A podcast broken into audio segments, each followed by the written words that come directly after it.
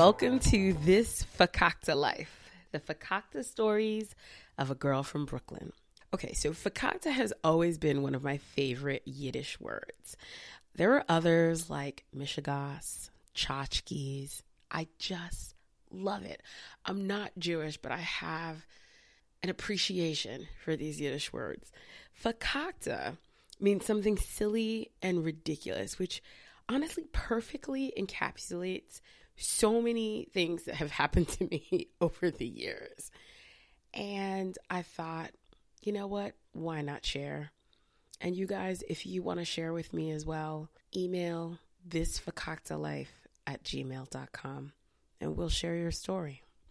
So, silly and ridiculous things have been happening to me for ages. Um, let's talk about like one of the first ones that I remember. Very, very young age. I was always a rotund child, bit of a butterball, if you will, round, rambunctious, super talkative, and just never knew when to quit. So we're having a barbecue at my cousin's house in Long Island, and they have a wonderful big backyard. And they dug out this waiting little waiting kiddie pool for uh, me and my cousins, and we had a blast splashing about as we're having like my beloved hot dogs. It was a beautiful, beautiful day. And then it was time to go in. So everybody out of the pool you got to get dressed. You got to like dry off and get dressed. I, of course, was determined to stay in. So I went back when no one was looking. and probably about five minutes after I went back, I heard a massive crack. the pool broke. oh my God the little kiddie pool broke and like half of the parentals were just horrified at like the water pouring everywhere.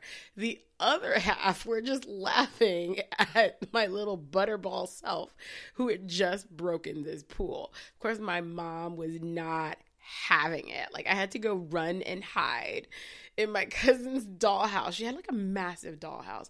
Her backyard was the best. She had a massive dollhouse and I went and I just stuffed myself through the door and just cowered in the corner. So my mom took off her shoe. It was trying to get at me. They had to hold her back because she was furious at me.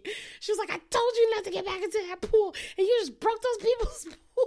I was like, oh my God. I don't understand how this happened to me. Well, I can tell you how it happened to me. I was not listening, and I should have listened, obviously. But you know, what can I tell you? I was young. so ridiculous. Oh, but yeah, one of my first fakakta moments. Yeah. Anywho, like I said, um, if you have any silly, ridiculous stories to share, email us at thisfakaktalife at gmail.com. We are on Twitter and Instagram as well, also at thisfakaktalife. Um, ooh, you know what?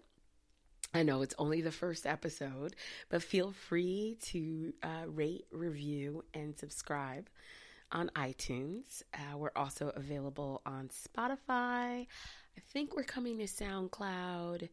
Um, we're coming to a whole bunch of things.